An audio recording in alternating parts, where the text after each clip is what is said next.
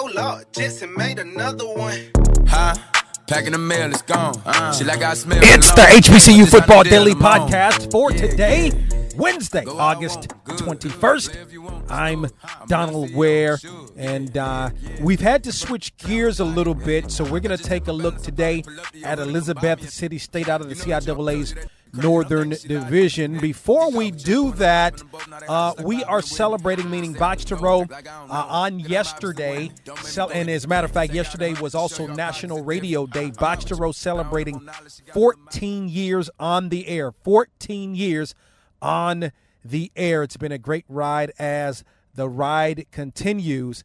And, of course, we've trans not transitioned, but you know, we've evolved. Uh, you, it was strictly radio at, at one time. We still, of course, have the radio show, but of course, now we have this podcast also uh, as well.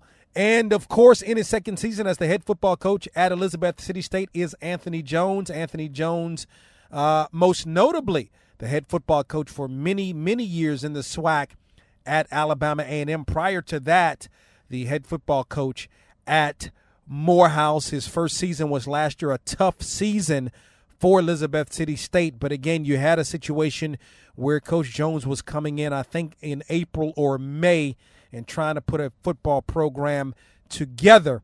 And uh, you, I mean, you, are not going to ha- generally not going to have a lot of success with that. But he had a good recruiting class, had a whole year to kind of build the program up, and the Vikings looking to uh, try and contend in the CIAA's Northern Division. Let's step aside, take a break, come back after this commercial and this timeout from Blue Cross Blue Shield of North Carolina, the sponsor of this program. You're going to hear from the head football coach at Elizabeth City State, Anthony Jones, as you're tuned in to the HBCU Football Daily Podcast on the Box to Row Sports Network. You've all gone the extra mile to revise this. We're in great shape for the client meeting. Thank you all. You're here for others. The urgent care is closed. Should we go to the ER? You know what? I know what to do. We're here for you. That is a little bit higher than normal, but medically, it's not a fever. Oh, good. That's a relief. Have a great day, sweetheart. Thanks, Mom. the client loved it. We're approved to move forward. Great job, everyone. Live fearless, North Carolina. It's Donald Ware, host of From the Press Box to Press Row. The biggest names are guests on Box to Row. That is the voice of Kevin Durant. Oh, yeah, well, I'm just, you know, trying to get better every single day. You know, um, we've been through a lot as a team and I enjoy playing with a great group of guys. Hey, this is Ronda Rousey. This is Michael Vick. Hi, this is Laila Ali. Hey, what's up, everybody? This is Skylar Diggins. Hey, it's Alex Morgan with the U.S. Women's Soccer Team. I'm talking about none other than Serena Williams. Oh, thank you very much. Thank you. That was definitely one of the better matches I've ever played. I've had it just like that. You know, I was really focused, and I was really um, ready and serious and just really, you know, excited. Missed any of these interviews? Then check us out online at www.boxtorow.com. That's from the press box to press row, real, relevant radio. My next guest, known him for many, many years, going back to his days as the head football coach at Alabama A&M. He's in his second season as the head football coach at Elizabeth City State. He is Anthony Jones, and he joins us here on the program. How are you, Coach Jones? I'm well. How are you today, man? Doing great. You know, it's been a couple of years since I've seen you. Um, and I want to kind of start here. I know you had some challenges in, in, sort of in 2018 in your first year. So kind of talk about that. And you didn't come into the position until what April? it was in April, mm-hmm. um, and there were there were some challenges. Um, uh, we had to basically rebu- rebuild the football team, but um, we had to start kind of a late date. We got there about mid-April and um, came out, and we lacked some essentials for a football team. Didn't have a, a healthy quarterback on campus. We are down in the offensive line department. We are down uh, personnel-wise as well. Uh, I think at my first full practice or, or session of running, uh, we had a total of 38 guys that showed up. Wow. So, so we had to um, really start from scratch to build the program back up. And, uh, and it's been a journey. It's been an interesting journey, but it's been a rewarding journey because we've had an opportunity to, to meet a lot of people. Mm-hmm. Um, and, uh, and and our, our, our guys this year have really brought into what we're uh, defining as a championship culture, what we're trying to build. And they're coming here uh, with the attitude of uh, working hard and giving ourselves a chance to compete in every ball game. We competed some last year, but we couldn't do it on a consistent basis. Um, we lack numbers, but no excuses. We're rolling up our sleeves and getting it done. You know, you've been at a number of different places: Morehouse, South Carolina State, um, Alabama A&M, Arkansas Pine Bluff. What made ECSU um, and this job the right fit for you at this time? Well, I'm I'm kind of a simple guy. I go where I'm wanted, and um, when this opportunity presented itself, uh, I came, and um, several people there uh, expressed an interest of, of, having me there, and so I felt wanted when I did my interview. I felt wanted uh, when I came there, and not only from um, the top, our chancellor, uh, all the way down to uh, all our players I just felt like I was wanted there and needed there, and so um, I was very thankful for this opportunity. It was a blessing for me because it got me back into doing what I want to do, and that's work with young men, give them a chance to better their lives uh, through this amazing game of football, and uh, and teach them about life. And at the same time, I'm learning things as well. So uh, it gave me an opportunity to get back to doing what I love doing. Is there anything that you take away from 2018 with all of the challenges that you had bringing it into 2019? Oh, yeah, every season you learn. Uh, you tend to learn, or you have the ability to learn uh, from situations. And there were a lot of things we had, we had to learn from. Um, uh, it wasn't that our guys didn't play hard, it wasn't that our guys didn't prepare hard, but we were missing certain elements. And as I told them, it wasn't their fault. It was the way it worked out, and that's how life is sometimes. Sometimes you know you wanna you wanna be successful, you work hard for it, um, and you still don't get the prize. But it's not all. That's not always the most important thing. The most important thing is what you put into it, and if it's meant to be, it'll come out your way. If not, keep trying, keep trying. Don't quit. Just keep trying, and eventually things will go your way how was I know you didn't really have a you didn't have a spring uh, in essence last year. So mm-hmm. how was spring into in 2019? Well, let me tell you what we did. Um, we started uh, after the season. another thing we didn't have, we didn't have a winter condition. So we were able to um, have a, a, recruiting class where we recruited some people. Uh, then we went into winter conditioning, or during that process, we started winter conditioning. And we showed our guys how we wanted them to lift weights. We showed them how we wanted them to gain strength and endurance and flexibility. And, uh, and we were able to put that in, in, in phase. Um, last year, we didn't have an opportunity to do so. So our program grew in that regard. We grew closer. We worked um, uh, as coaches and student athletes. We worked together longer, and then that took us to our spring practice. Last year, the first time I got a chance to see them play, was in training camp. Wow. So now we got a chance. We know what some of our guys can do. We have a better understanding of what they can do, but they also have a better understanding of what we expect from them, not only from the standpoint of plays, but also their level of commitment, uh, their level of preparation. Because again, you know, we're in the process of trying to build this championship culture.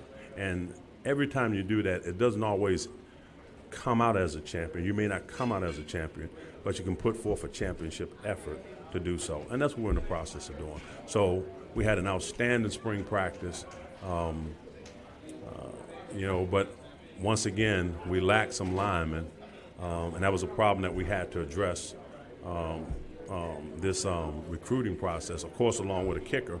Um, and both those areas been addressed, but you never know how they are until they get there. So we had a great practice. We, our, our passing game was well. We got a bunch of guys that uh, we can throw to. We got a bunch of guys that we trust with the running game. Mm-hmm. Our defense uh, did some great things for us, and uh, our core special teams uh, we worked on extremely well. So we have a print, uh, uh, a game plan, if you will, that we can take into this um, training camp, and hopefully that'll propel us to better things.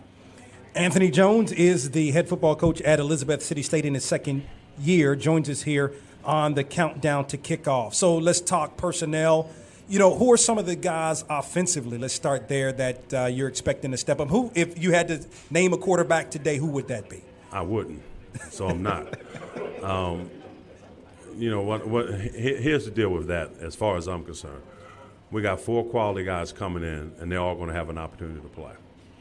I'm not going to make that decision. They are. Okay. And they're going to make that decision based on their play, based on their preparation, and based on their level of getting the team to trust them. Because without that, um, they're not going to be a quality quarterback. So all those things are going to be very important in that development.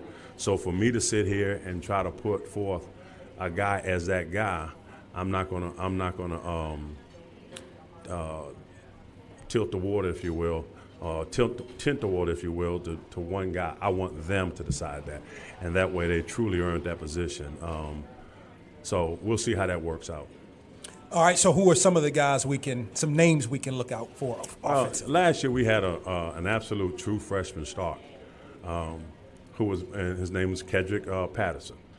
He's just out of high school, and he was backed up by a true freshman, and um, uh, Ezekiel Best. So um, we had those guys, and we had a few more guys in, but those were the guys that did all the play. And so you had a freshman learning from a freshman with no film, no guidance, except for an old man like me trying to show him how to run plays and stuff. So, you know, I couldn't do that too much because I'd be limping. So, but anyway, um, so that's how they had to learn the game. But now they understand. And then, and, and here's the other thing: a lot of guys come into this league and not expecting what they expect, what they get. And this is a very, very, very competitive league. Um, and and what I mean by that is I'm talking about towards the top. Mm-hmm. You got a lot of teams that are of high quality, and they play a, a really good brand of football. Excellent coaches throughout the conference, and uh, if you don't come prepared, uh, they're gonna make you feel that way when you leave. So we had to take some growing pains, and um, and and and they were really at the quarterback position because the guys were so young. So. Um, you know, we have a couple of uh, guys that uh, transferred in um, uh, Kevin Caldwell and uh, uh Smith. So those are going to be our guys. We're going to get them all a chance to get in there and compete, and and uh, they'll establish the pecking order, um, and we'll see how that goes. Yep. So let's transition a little bit to defense. A couple of linebackers come back for you: Sean Bridges, Lawrence Brown, defensive back. Uh, is it Tayon Reynolds? Mm-hmm. Um, so you'll t- sort of talk about them and maybe them sort of being the, the core of that defense. Well, this year we have uh, a good senior class, and those guys you just mentioned, B.J. Harrington, uh, Greg Williams, uh, uh, a guy who's not a senior, um, um, Javon uh, Rodriguez. He's not a senior, but he was a guy who who who garnered a lot of playing time uh, Wanye Majet, who's a linebacker. Um, I mean, we got a lot of guys um, uh, that can play for us, on particularly on the defensive side, and who have played for us. But now what they're getting to understand is what our expectations are on the football field. They didn't get that opportunity last year. They were learning it in the heat of the battle. And so a lot of mistakes were made, but now they're getting an opportunity. Uh, they went through spring practice with us. They went through the winter conditioning with us.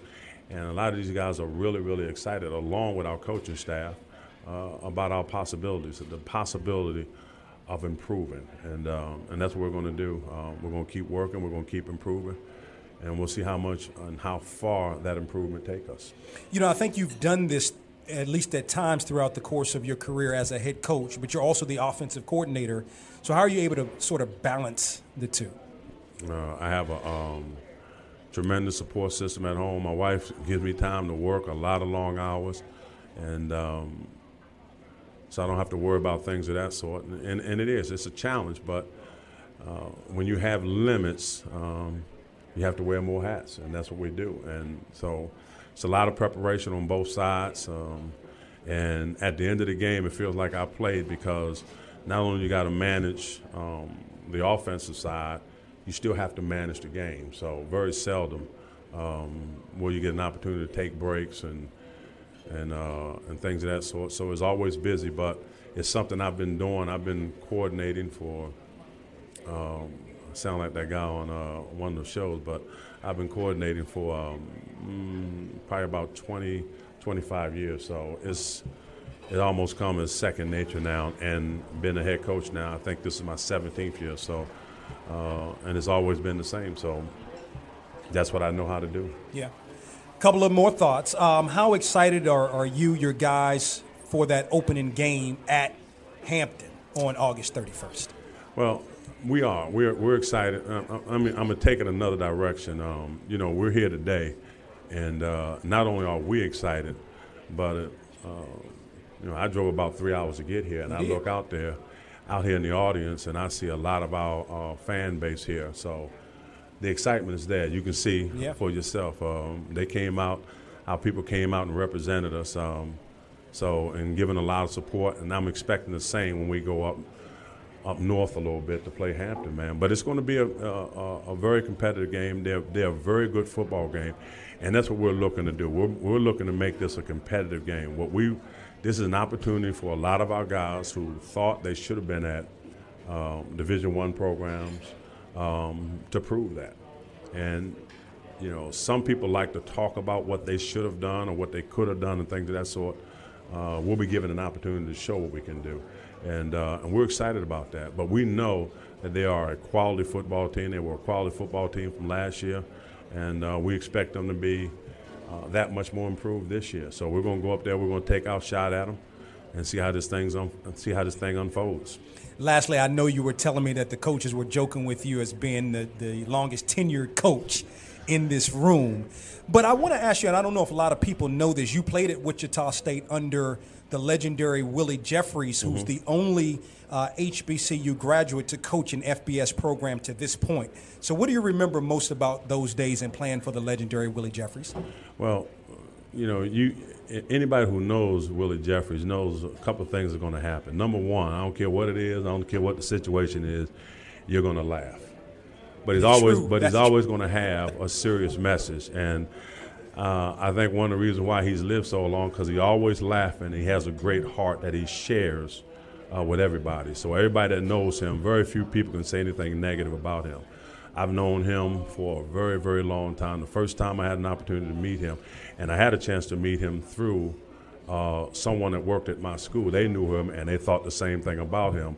Thought so much about him that they wanted to send me 1,200 miles away to be with him. And then once I got there, it was a wrap.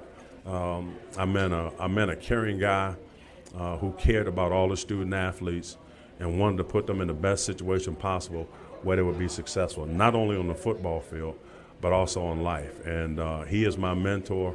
Uh, he gave me, he taught me my first uh, real uh, high level of college football, and then he also was the first to give me a, a full time job.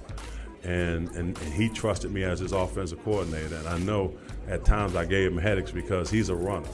And uh, the old joke was uh, you couldn't get Willie Jeffries to pass on the freeway. Well, I get there and I want to throw the ball. And he would always, in the middle of uh, um, games, at some point, particularly when we were winning, he'd get up there and say, okay, AJ, uh, let's just run the ball.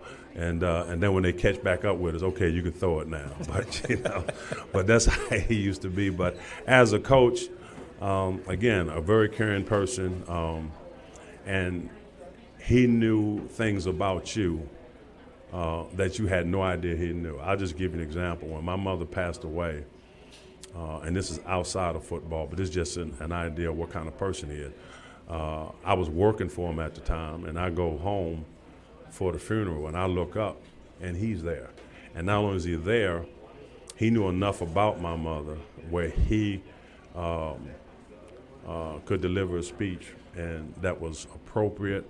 And um, so he's that kind of guy. He'll tell you all about uh, guys where they're from and things of that sort. Great coach as well, and that's why he did it for so long. But that's why so many people care about him. And you know, my goal is to be just a fraction of what he was and what he is. Absolutely Great awesome. person. So that wraps it up for today's HBCU Football Daily Podcast. Hope you enjoyed the podcast. Again, don't forget to tell someone about the HBCU Football Daily Podcast as we get you set for the start of the HBCU football season. Tomorrow will be exactly seven days away from the start of the HBCU football season. Don't forget to join us tomorrow on the HBCU Football Daily Podcast.